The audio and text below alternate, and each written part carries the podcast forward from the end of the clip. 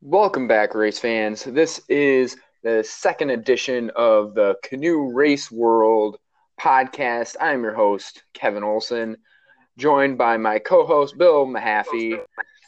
And in Canoe Race World podcast, we are covering everything in the world of marathon canoe racing from race recaps to paddler interviews to tips and tricks with your training and any changes in new trends in marathon canoe racing.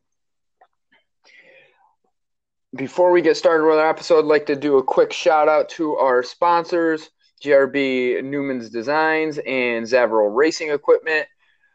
They help support us so we can bring you guys more content. So we uh, highly ask that if you are in the market for a new boat or paddles, to check those guys out. Um, they're all they're both great guys. Uh, you know, Bob Zaveral, Ryan Zaveral, and Gene and John Newman. Uh, so yeah, so I, I, really appreciate if you guys uh, check them out. We got a pretty uh, jam-packed episode here today, Bill, don't we? Yes, we do. We've got a lot going on today. Uh, quick rundown on the episode and what you're have in store. Uh, we have a very special guest today. We have Rebecca Davis, president of the United States Canoe Association. Uh, hopefully, we'll be able to pick her brain a little bit, separates her and the other elite paddlers from uh, the rest of the pack. Uh, a couple of race recaps I, on tap, I think, Kevin, right? Yep. Yeah, we're uh, we, we're going to be recapping the USCA Nationals. Um, Rebecca's uh, was there and did did quite well. So uh, she's going to help us uh, break down that race. And then uh, that was last weekend. And then uh, this weekend there was uh, the Wells Bridge race. Um, so I'm going to help you guys with that. And then there was also the Soo Ultimate Paddle race. Back here we had the uh, the Soo stand the Soo Ultimate yep. Paddle. Yeah. Um, and then we've got Mayo coming up. Yeah, so we'll do a little race pre- preview with that. And you know so that will be good. And then we're going to get into just a you know an interview with rebecca and all of uh, her goings on. So um, why don't we get right into it? So uh...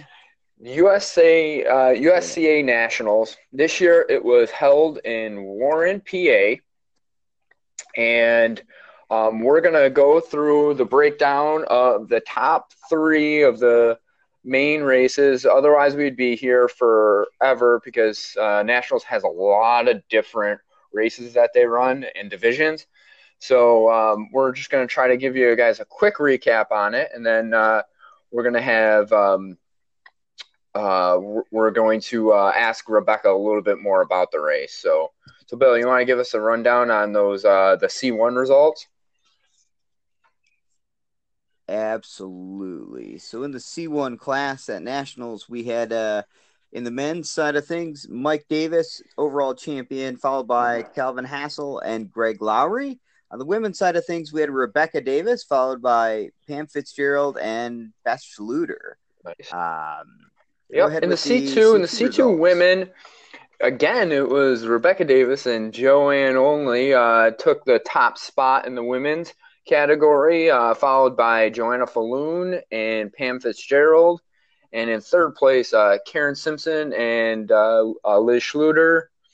In the C2 men's division was uh, Mike Davis and Dana Henry, uh, followed by Calvin Hassel and Bill Taranjo. And third place was my old paddling partner, Michael Freeze, and Paul Olney.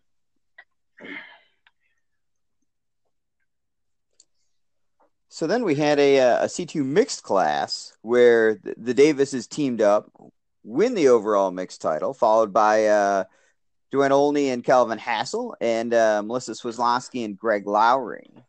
Uh, those were our results. That's uh, something that is pretty. Uh, if you look at that mixed result with Rebecca and Mike, uh, um, and she might be able to give us a little bit more of a backdrop on this, but that was third place overall now they're not in the same day, so um, water conditions can vary, but you know that's still a heck of a heck of a good time, you know, uh, with with everything being considered. So, uh, with that, welcome to the show, Rebecca. How are we doing this morning? Hey guys, uh, we're doing pretty good here. A little bit tired. We've had a big racing block the last few weeks, but uh, it feels good to get kind of back into the swing of things. Yeah, yeah. You seem to be. You seem to race. Uh, if there are, you know, about thirty weekends of racing, it seems like you race about twenty nine of them. Am I correct on that? Yeah, we tend to tend to like racing quite a bit, and uh, uh, yeah, I've covered a lot of ground this year.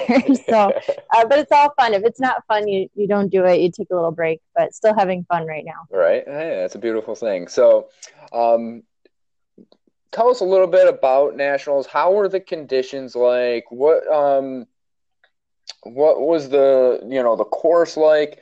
Because that was one thing that um trying to look at see what the course map was and everything or early on uh, was a little bit of a struggle. So didn't really know what the course was going to be like. So break that down for us a little bit. All right. So uh, Warren, Pennsylvania has hosted the USC Na- USCA Nationals, I believe, six times over the last 20 years. Uh, they really like having us. I think it's their tourism board is just trying to get new people in the area and it's not really a big tourist destination there but i will say uh, you're kind of in the foothills of the allegheny. Um, i guess mountains hills i'm not sure what you call them but they're it's really beautiful on the allegheny river. Uh, we start below the uh, i believe it's kinzua dam and go downstream probably seven or eight miles total but we have some laps in there. Uh, most of the course is kind of a flat section followed by a little faster water, maybe even a rapid. Um, water depth changes a lot. Uh, so one of the challenges of the race is getting your boat set up to handle some deeper water sections and then also some pretty aggressive shallow, uh, constantly making changes. Um, I think the biggest challenge on the course would be what they call flame rapid.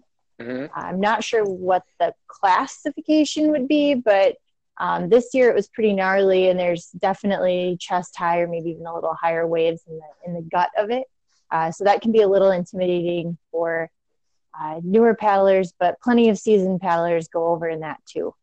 Yeah, that's so that, that's something I noticed uh, seeing the the photos on Facebook and everything after it. looked like that was uh, um, and photos for ever anyone that you know doesn't paddle normally through this type of water photos almost never do the water justice like in general no no it's uh they were pretty high and especially it seemed like uh the first two days of the marathon events friday and saturday the water level uh is controlled by dam release mm-hmm. so the releases were a little bit off timing wise for the race which uh. um in yeah in the case of uh, this course it makes it very shallow leading into the flame rapids so you can only go down the center of the channel. Uh, when they get the water level a little better a little bit higher you can kind of skirt to the outside uh, mm-hmm. which we were able to do on sunday. I was really thankful because i was in my c1 that day. Yeah. Yeah. Um, so now there was another kind of a unique uh, aspect to this. So it, from my understanding, is that you had to wear uh, uh, a PFD for the start of the race. Can you explain that to, to us a little bit? Yes. So in the Kinzua Dam is owned by the Army Corps of Engineers, at least from what I understand, and they kind of make the rules on that section of river that they own. Mm-hmm. Um, so it's it's not the standard Coast Guard rules, and they require that we wear life jackets there due to undertow.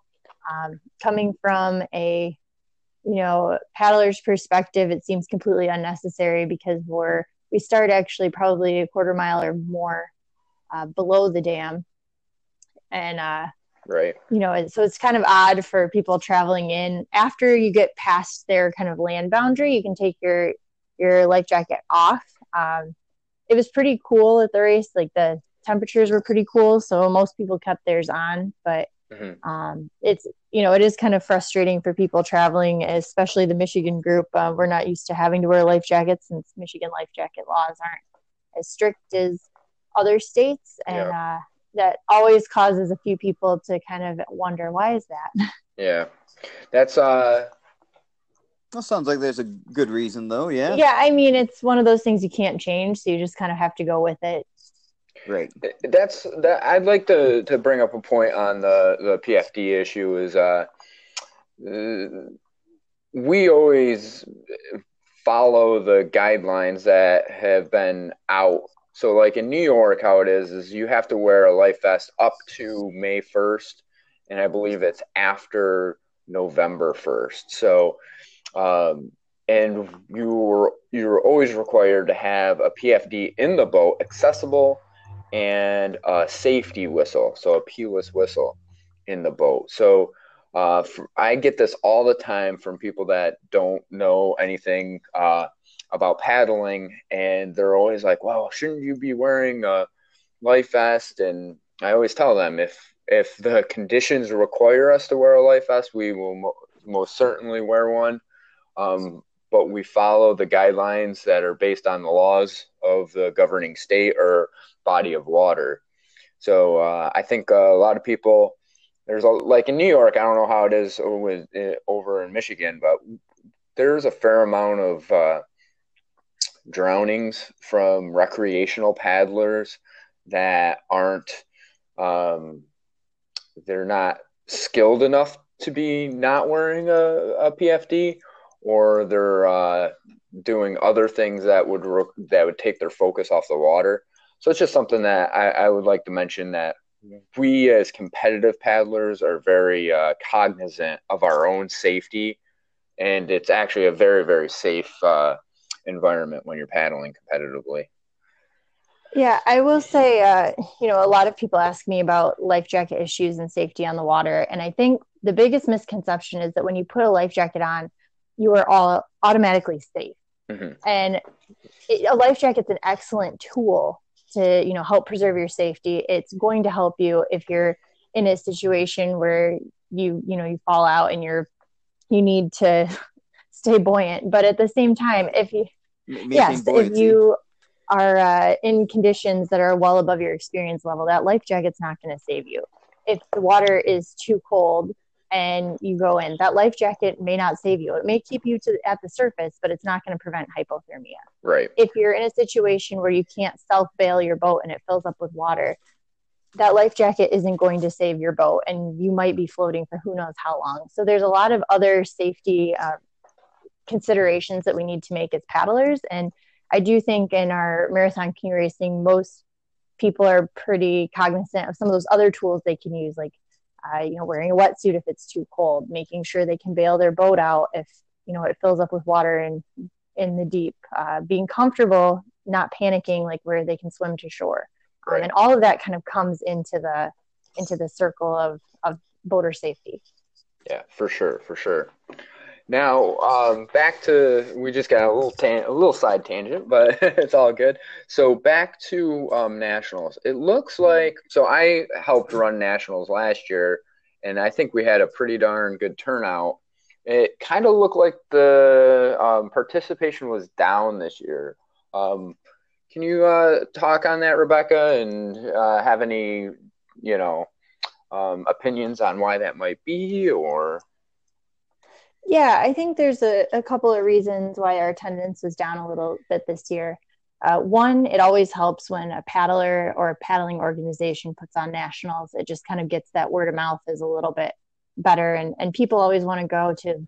Last year, uh, I'll say, you know, Phil and the New York crew, um, they always want to go to their race or when Peter Heed puts it on. Mm-hmm. Uh, Warren's put on by a Chamber of Commerce, so it, it doesn't have those personal connections. Mm-hmm. Um, second, uh, I think there were a couple of events that maybe conflicted with us a little bit. The ACA decided to schedule their sprint nationals right over the top of our nationals, which took some of the uh, the competitors from uh, Washington D.C. and uh, New York City. Their their canoe clubs didn't come, which they were interested in coming. Uh, we tried to make our schedules align, but sometimes the ACA changes what they want to do last minute and we can't really adjust. Right. Um, the, there's also the Dragon Boat uh, Worlds are in Thailand this year, and that was a destination that a lot of the paddlers. There's actually quite a few um, paddlers that are in Thailand right now. Say, yeah, shout yeah. out to all them. exactly. So I think that pulled us down a little bit also, but you kind of you know with a uh, traveling event, there's going to be big years and small years just based on location. Yeah. It's still still pretty awesome though to think that you have a chamber of commerce that's wants to be that involved with the sport of canoe racing, right? That's that's pretty impressive. Yeah, it's actually Warren uh, from an organizational standpoint does a great job putting on their nationals. Uh, I think part of it is they've done it so many times, they've got kind of the bugs worked out, um, and they they do take a lot of feedback from the paddlers. I uh, it definitely helps that they've been around a little bit, and the community is super inviting. That's that's uh that's a that's good to know. That's something that you know uh, us that haven't traveled there uh, that did not know. So that's good that that you brought that up. Yeah. Hey, real real quick before we move on to the next topic, was there any big surprises, any uh, eye openers, anything like that about the uh, Nationals this year? Uh, one of the things that flew a little under the radar, maybe in the results, is uh, there was uh, some new designs that uh, John Diller at Savage River had raced and tested at the Nationals. And uh, I think the one that uh, stuck out to me was in the C2 mixed race. Greg Lowry and Melissa Swazlowski raced a uh, prototype design. And actually, I mean, I knew they were a good team, but they were giving uh, Calvin and Joe a run for their money for most of the race. And that surprised me a little bit. Um, so I actually I got to bring that boat home and have been testing it out this week.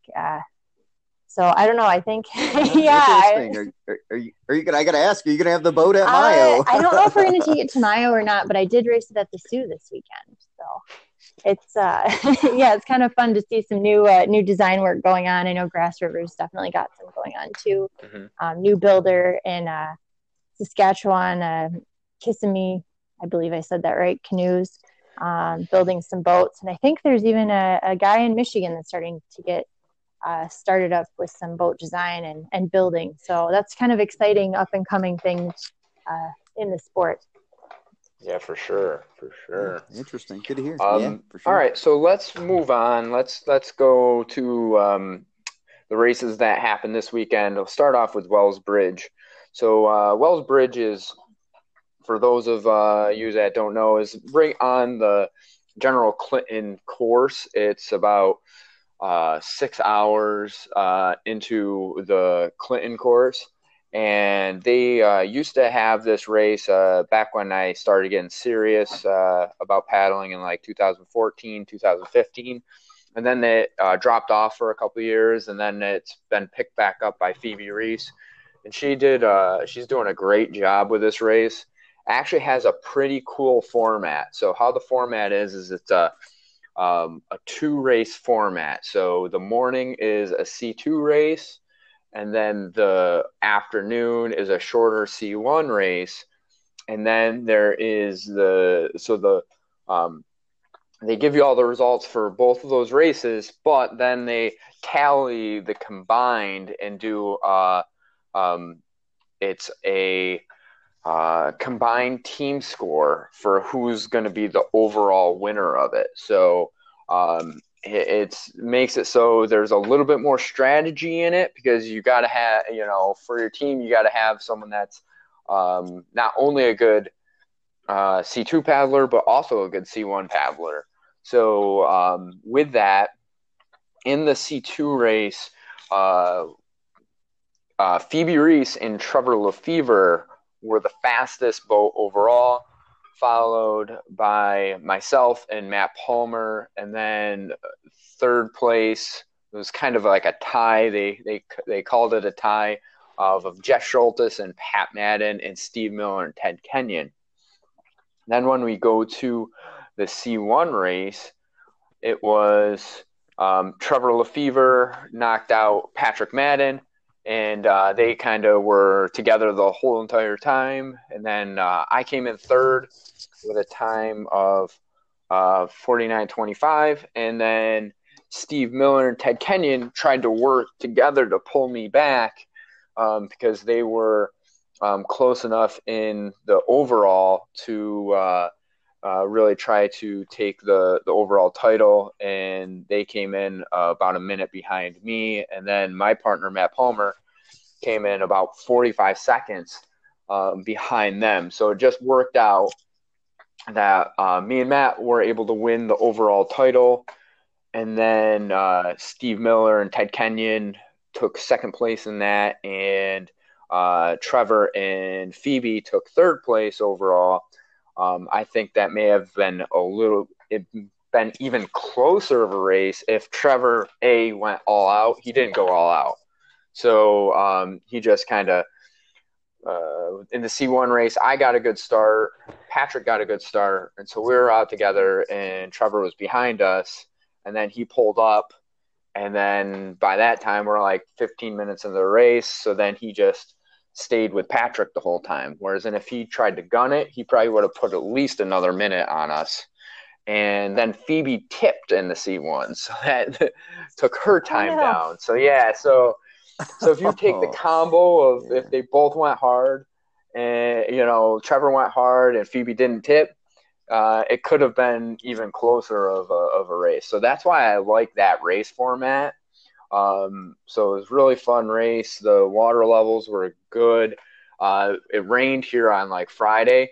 So everyone that's normally paddling Wells Bridge, they're like, oh, it looked nothing like it did earlier in the week because the water rises so much. So, um, so that helped equalize it for people that don't paddle that stretch of river um, every day, like a lot of them do. But um, so yeah, so that was a lot of fun. So yeah, no, sounds like a really fun event. So it does, and that's uh that that's racing. You know, sometimes you get those asterisks. They do happen to the best of us. Yep, for sure. So we had a we had a race here in Michigan this weekend too, the uh, Soo Ultimate Paddle Race. Um, and I'm actually going to turn the mic over to Rebecca for the basic race results because um, I was not there. Shame on me. But yeah, go ahead, Rebecca. Give us a just a quick rundown of the the C1 and the C2 results. All right. So the Soo Ultimate Paddle or SUP race is what the organiza- organizing committee calls it. Um, they, we have a C2 race in the morning and then a C1 in the afternoon. Uh, for our C2 race, uh, Danny Medina and Pete Mead won. Second place was Nick Walton and Russ Rieker. And third place was Mike Davis and Carson Burmeister. Um, yeah. Nice. And then for the C1 race, uh, Mike Davis took the title. Danny Medina or Danny Paddle was second. And I believe I was I was a bridesmaid, never a bride. yes. and I believe Pete Mead was third. So unless nice. I have that wrong, but I'm pretty sure that's right. Danny's just gotta see. Dan, you guys, uh, you guys got to go do a vacation. So Mike's not racing, so then Danny can win. actually, actually, uh, the probably the biggest C1 race in Michigan this year uh, was the Muskegon River Throwdown in June, uh-huh. and Mike and I were at Shane McDowell's wedding, so Danny took the title on that, and uh, ah. he was pretty pumped about it. yeah, yeah those, those of us are like, hey, should we put an asterisk? next to that result, like Danny Paddle, asterisk champion MRTD. no, no, you you can only race the people that show up. So you just you know you take what you can get. But yeah. he is uh, Danny is one of those guys that's been coming up really hard, really fast, and uh, I think we got a lot more uh, uh to see out of him in the future. Yeah, yep, yep, for sure yeah he's really uh he's really come up uh he, he started paddling when he was 14 and his first two marathons he didn't finish um, but he got close and and he tried really really hard to get there and uh just you know some people would get discouraged by that but danny just decided to work harder train smarter uh, get the best partner he could and has really just uh, stayed humble but kept moving up so it's really it's really fun to see someone working hard and having it work out yeah, for sure, for sure. Um, for those of us out of Michigan, can you guys explain the difference between like the expert one and the expert two? Because I see that a lot of times when I'm looking at the results out there. Yeah, so expert one is our main racing class. Uh, Michigan, we we pretty much we only are racing uh, marathon canoes at our races, and then uh, the expert two was developed kind of to replace our amateur class. Um, where every race in the Michigan circuit is paid. Uh, we have a uh, minimum prize money requirement, and uh, the amateur never got the turnout because it wasn't paid. Um, so when we developed Expert Two, it just has a small purse of money for it, but it's a separate starting line. And uh, the reasoning behind that is to get people who are a little newer, maybe you're intimidated by starting in a field of 30 or 40 boats, right. to start maybe on a, a smaller starting line of maybe three or four, um, and kind of get that experience, but not not feel like they're uh, their secondary part of the race. Ah, gotcha. Yeah, that's pretty smart. Pretty smart. We don't in in New York. We usually just don't. We don't have uh we don't have a turnout in a lot of the races uh to even uh, consider that type of uh um. But we're always willing to have new people at the races, and if you have questions, uh, come up to any of us. We're all very uh very helpful and want want to encourage people to get started in the sport. So yeah, and I think I think the New York yeah, races, absolutely. at least the one I've been to, you do have some different like shorter distances and different starts. So if oh, someone yeah. didn't necessarily want to get in the pro field right away, they have avenues to do that. Where in Michigan, it's pretty much you race pro and that's it. So right, yeah. that can be a little intimidating.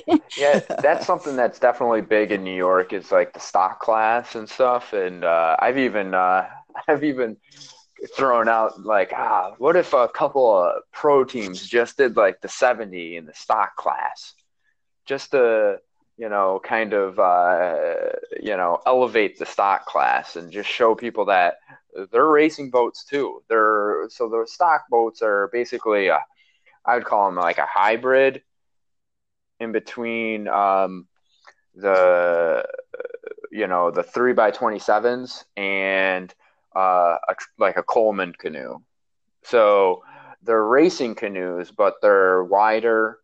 Uh, they're more stable and uh, they turn. You don't have to lean them down to turn them, and uh, so the, they're they're pretty fun to paddle. Um, but you know that's something that you you don't got you guys don't have a stock class out in Michigan, so. No, we don't. But we also kind of have this other, I guess you'd call it association. Um, it's a group of paddlers uh, that that do more kind of adventure type racing, and a lot of that racing is all stock. They do it's most of it's ultra distance. Yep. Um, and and they race stock canoes, and we can we have some overlap. Uh, so we'll have uh, the campus to coast is is one of their big events that they compete in every year. It goes mm. from the Michigan State campus to uh, Lake Michigan, mm. and we'll have some crossover there. Nick Walton did that this year. Um, Connie Cannon's done it a number of times. Uh, Mike and Bob Bradford have, have done it before, and a few of our we have a few other teams that kind of cross over into marathon from that group. So yeah. that we do have a little bit of stock going on, but it's in a, a different setting. Yeah, that's uh, uh, it's funny that you mentioned that because like the stock boats, that's one of the I think when they created them, one of the things they were looking for is uh, you know something that could be used for uh, a, a, tripper and also be raced. So um, that's why I think they do they you know they pair so well with those uh, you know ultra endurance races that are you know multiple days and you got to bring your camping you know you got to bring extra yeah. gear and stuff like that because they have they have bigger load yep. potential than uh, you know a three by twenty seven. Oh, for sure. I, I've padded a three by twenty seven with some gear in it, and it's horrible. Um, but you get out, we have a nice stock boat, and and it's actually really fun. You still feel like you can race even though you're carrying a little bit of stuff. Yeah. So. Yeah. yeah. Hey, give us a, a quick rundown on the event. Looks like there's some different things going on there as far as uh, like a paddleboard race, some other activities. Uh, kind of walk us through the, the course up there in the Soo. Uh, I was kind of looking at the map earlier in the week, going, "Wow, I got to turn left, turn right." Uh, just walk us through the, the water conditions. All right. So up in the year. This year, the, the Great Lakes are really high, which makes the St. Mary's River, which is the body of water we're actually racing on, also very high. Um, and the, the place the race is uh, held is at a Rotary park. So, you know, the local Rotary kind of sponsors and puts on the race. Um, there's a chain of islands up there, and they, they mainly have us race around those islands just to keep us out of the shipping channel. Um, and the guy who sets the course up really likes to have us zigzagging around uh, through those islands, which makes it very confusing for the competitors. I mean, once you've gone through it in the C2, you're usually the C1's all right. But both years they've had the race, we've we've had a little bit of confusion in the C2 race. So going up there, it's beautiful. The water's crystal clear. Uh, it's really fun because you're doing upstream and downstream, kind of back to back and you know so, short succession. You're never going one way for too long, but uh, it does make it a little you, you have to know when you go up there like we're taping the map in the boat and hoping that we get it right so um, it's, it's a little bit more of an adventure than a typical race is but if you have the right attitude it, it's a really fun day uh, the the sup races and um, surf ski that they also have seemed like they were pretty low attendance this year Mm. Um, not a whole lot going on there, but it is a really beautiful location. So I'm a little surprised uh, they didn't have more of a turnout for those. Uh, or, yeah, there is a, uh, a great photo somebody posted on Facebook. I'd, I'd, like to try to find it. It's the the freighter in the background with Maria Schilling and uh, Caitlin Moore in the C two that's just an amazing shot to think that you're that close to the to the freighter. Yeah, and I mean it's definitely from if you've seen the photo, they're not anywhere near the shipping channel, but you you can, can look over and you're like, wow, that is a big boat. yeah, yeah, exactly. All right, well let's uh let's let's uh kind of move away from uh, race results and let's uh let's get let's dig into a little bit more about Rebecca. So yeah, yeah.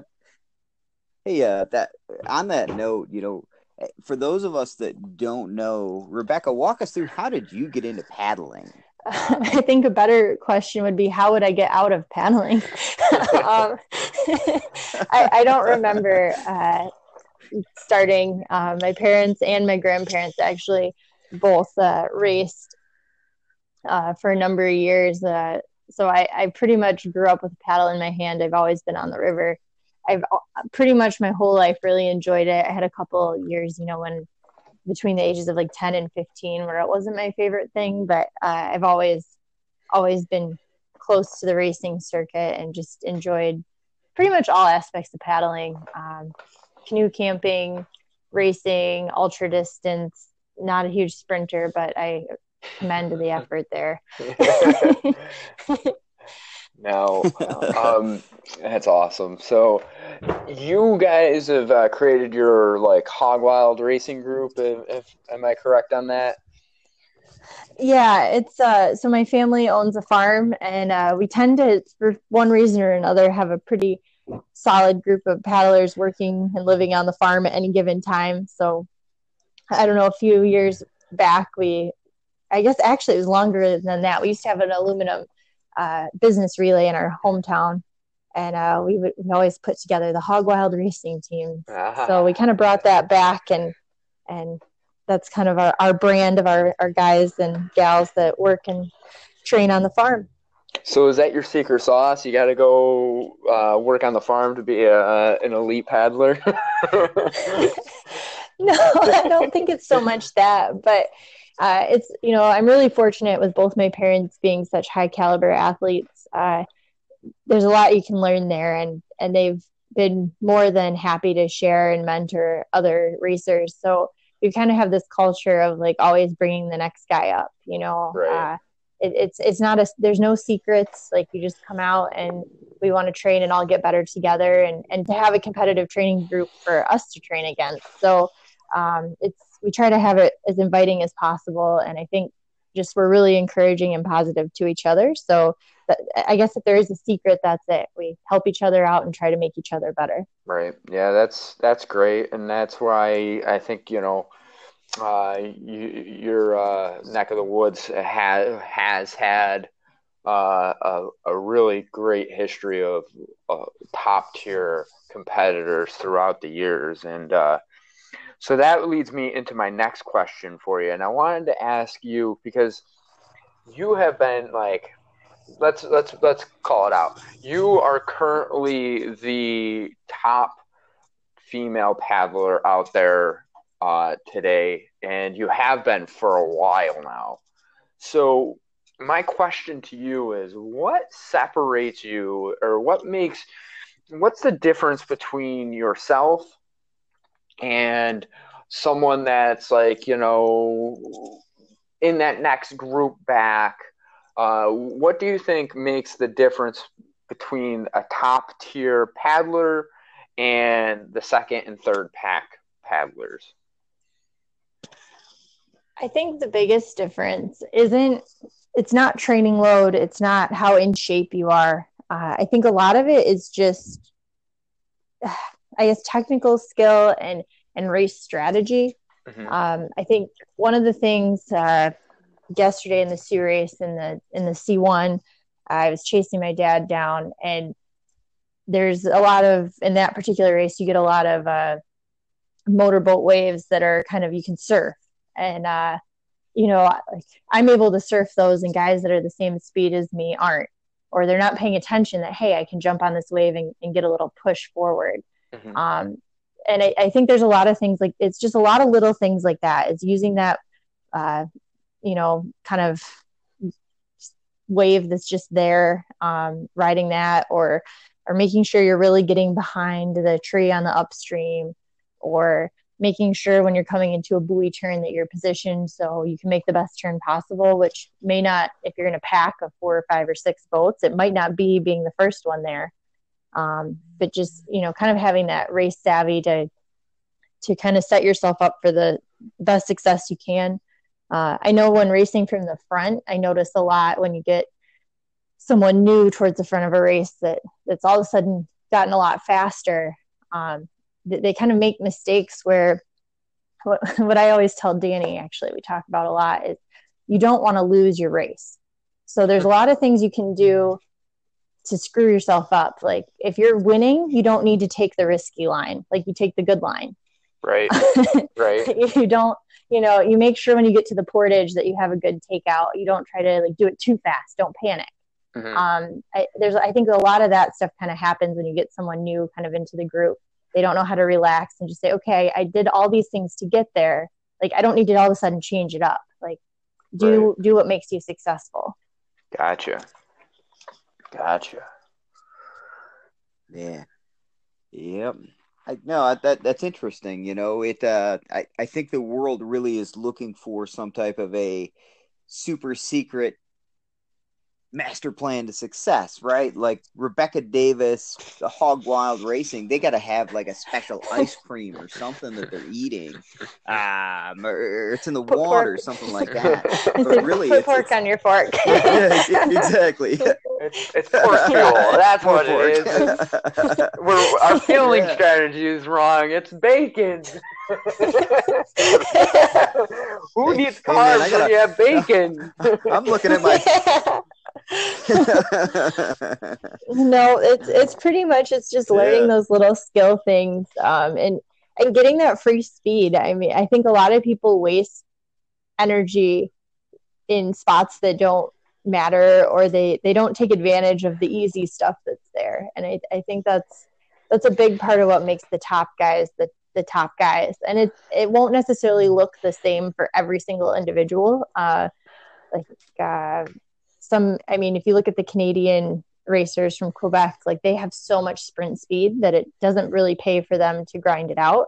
They'd rather have it come down to a sprint to the finish where if you look i would say typical of the michigan paddlers like we tend to be more grinded out. And and that is something that you can you know you can win on. I mean that's how andy wins. Right. Um, yep. but you, you just you kind of have to adjust to to what your strengths are. Yeah, that's that's something that uh, I've noticed. Uh, in in I, I train with Ben now, uh, Ben Schlimmer, and one thing that I've also noticed is that it's not how hard you can work, but how how fast you can make the boat move. So I can make the boat move as fast as Ben at certain points, but he's making it move fast with less effort. So he's not burning his can, you know, burning his candles out, uh, trying to make the boat move fast. He's making the boat move fast with less effort. So when it comes to the second half of the race, he's able to push hard. Whereas in, you know, like for myself, I would be, you know, just gassed. Yeah, uh, yeah, it's figuring out that efficiency is is huge. Yeah. Yeah. So Yep.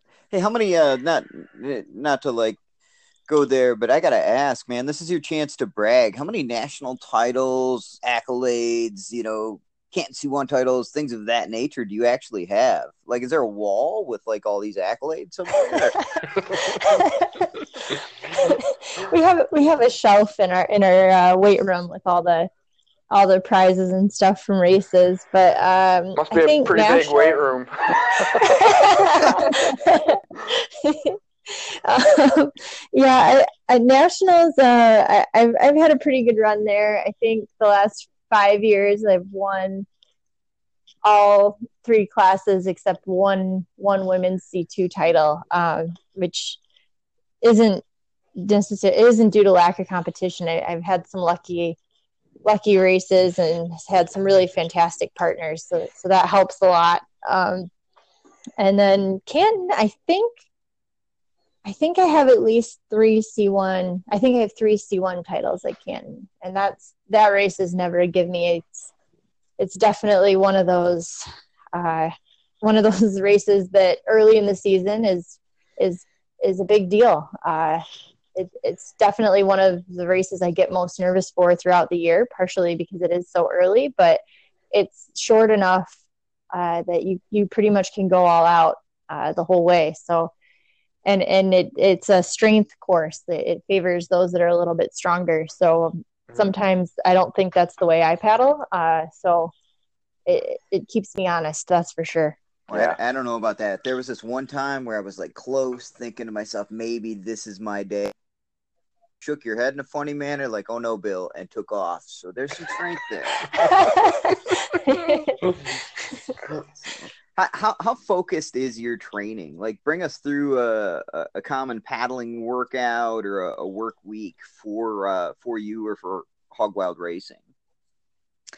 So I would say we're pretty focused on training, but that being said, you know, paddling isn't my full time job. Like I, I work a normal, you know, 40 to 45 hour week most weeks. And then some weeks it's 50 plus. Um, so that kind of comes first. And then I structure my training around what is happening in my real life. Um, usually, Mondays and racing season are always rest days, maybe some yoga. Tuesdays, we do kind of more of a middle distance, up to maybe an hour and a half paddle that's pretty steady. Uh, Wednesday is our interval training day. Uh, what we do on our intervals is we scale the amount of minutes of actual work. So, uh, like if you're doing a four four repetitions of five minutes, that would be 20 minutes of work.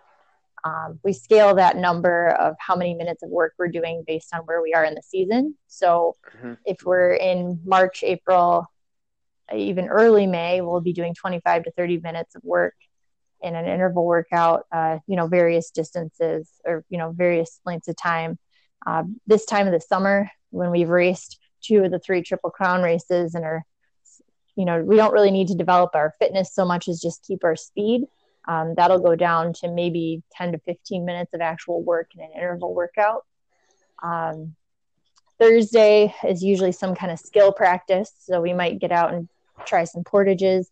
We might do something where we kind of do a group pack riding, practice riding each other or switch ends of the boat. Um, Fridays, it's usually an easy paddle before the race, or if we're traveling, it's a far travel day, you skip Friday too, and then Saturday, Sundays on to racing. Hmm. That is uh, that is quite a quite a good setup uh, in training. So, do you when you have a non-racing weekend, do you do typically do a long paddle? And like, what's like the longest long paddle that you do to prepare for big races like the like the marathon? So long paddles are a bigger part of our season early in the year. Uh, I think that might change a little bit for Mike, my husband, uh, in the next year. He he seems to need a little bit more distance training than I do, but uh, I I do my longest training run is about say seven hours in the in the end of April, mm-hmm. and then uh, I'll you know race the seventy end of May, and I'll do uh, a long training weekend about the Fourth of July where I usually do two five hour days uh, in prep for the AuSable. Mm-hmm. Um, this time of year, I you know going into Shawinigan, we'll have a six hour day. Will be our longest day. Uh, I I actually don't really do anything over two hours between the marathon and and the classique. Uh, just because of the the load I already have on my body. I'm, I'm really trying to focus on recovery and getting kind of the most out of my workouts so I can have a good classique. Yep. Um, which you know, distance definitely helps. You need that, but after racing uh, two pretty major ultra distance events already this season, I, I think that's pretty. I'm pretty comfortable with that. So this weekend, like today, we're not having a race. We'll go out and intentionally try to find the biggest waves we can on Lake Margrethe and uh, bounce around in those for a while. So probably only an hour, hour and a half. Gotcha. Yeah. Um, so on, on, on top of being a top performer, you're also very active with helping promote the sport. Um, tell us a little bit about your work and your role as president. So uh, this is my, I guess, third season as the USCA president. Uh, you serve a two-year term, so I'm in the middle of my second term. Uh, I was just approached by, uh, they have a nominating committee that asked if I would run. And it was a hard decision for me because the USCA can be a little more political than, than some of our racing groups. But I, I love the sport. I think there's value in having some what I would say normal distance races, about two hours, that really showcase some of the best talent in the in the sport. And I I also think that the women and youth in the paddling community sometimes get we're, we're coming more into our own, but we don't always get the same stage that the men get. So uh, I think the nationals is a good place to get recognized uh, as as maybe not the usual top paddler. Um, yeah. Hey. So on that note, shout yeah. out to Natalie Kellogg. Great job going out to uh, Warren, PA. Natalie. Yeah, Natalie had a had a great uh, race, being our, our, one of our Michigan juniors out there. She had a good weekend. Uh, yeah, it's uh anyway. So I, I kind of looked at looked at all of that and decided, you know, maybe maybe I'm not going to grow the nationals a whole lot, but if I can make it a little more inviting uh, and and a little more known in the paddling community, I, I, that's something I'd like to tackle. So it's uh, it's it's been a really uh, humbling experience and also a really uh, uh, cool experience for me to to meet paddlers all over that maybe don't have the same competition goals that I do, but are really passionate about the sport. Yeah, that's awesome. How do you, how do you uh, how do you deal with the the constant like and maybe it's not that bad, but I've heard the stories of you know 17 17 6 it can't be like this it's got to be like that things of that nature. Bill doesn't have that level of patience. Like how do you how do you keep yourself sane? Uh, one of the things i really focused on uh, in my presidency is uh, you know everybody who is involved in the USCA wants more paddlers to come.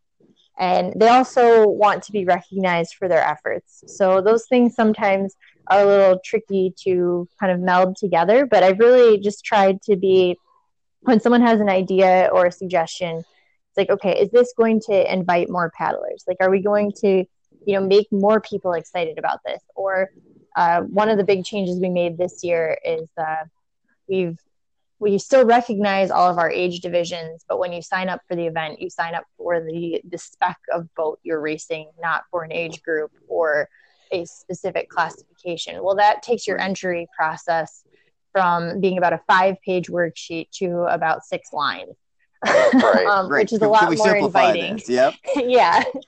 So we've done a, I've been trying hard to do a lot of things like that. Like, okay, how can we be more inviting, more inclusive and, and streamline at the same time? Yeah, that's something that uh, that kind of leads me into the next thing that I wanted to ask you is because you're you're at the top of the sport and you're uh, you know the president of the USCA and you are so involved with the paddling community.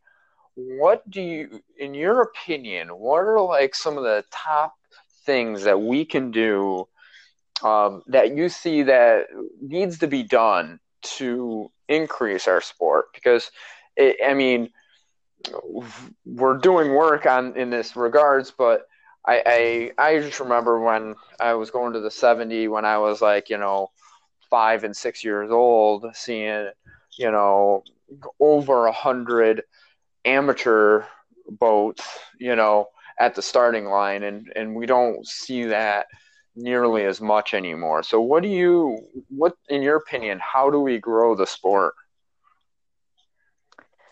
I think there's definitely a, a point of being inviting to uh, inviting to other groups and other types of paddle sports. Um, you don't necessarily have to be those make those main events or even have necessarily classes for people, but I do think that uh, like the 70 has kind of an open class that runs in the morning. I think that's a really good uh, good thing because it lets people who want to race and maybe don't have the right boat they can get involved and kind of see what's going on um, I, I, think you know anyone to me on the water like that's a positive. If you're getting out there being active enjoying uh, our rivers and lakes i think that's you know that's big for our sport and any way we can encourage other people to get out there even if it's not in our boat i think it's a good a, a good starting point. Uh, i think social media is you know huge for promoting and growing sports. I think you can see uh, see the races that are doing a little bit more of that. Uh, for example, the Chattajack down in Tennessee. I'm not sure why it gets such a big draw, but they're having 650 boats uh, this year, yeah. and they filled up.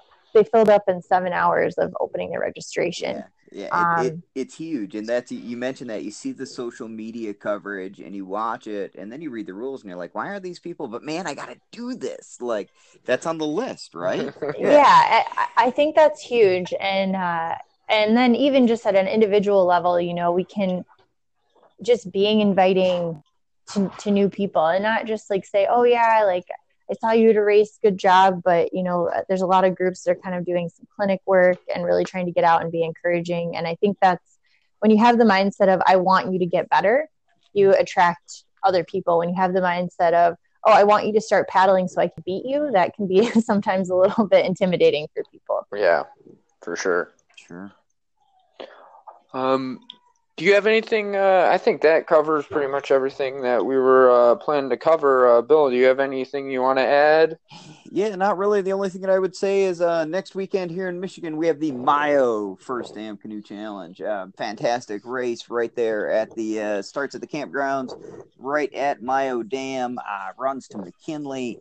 Um, really fun event. There's also a uh, typically a, a mentor race that'll take place on uh, Mio Pond after awards after the C2 race. Um, should be a lot of fun. And, we talked a little bit about the, the E2 class here in Michigan.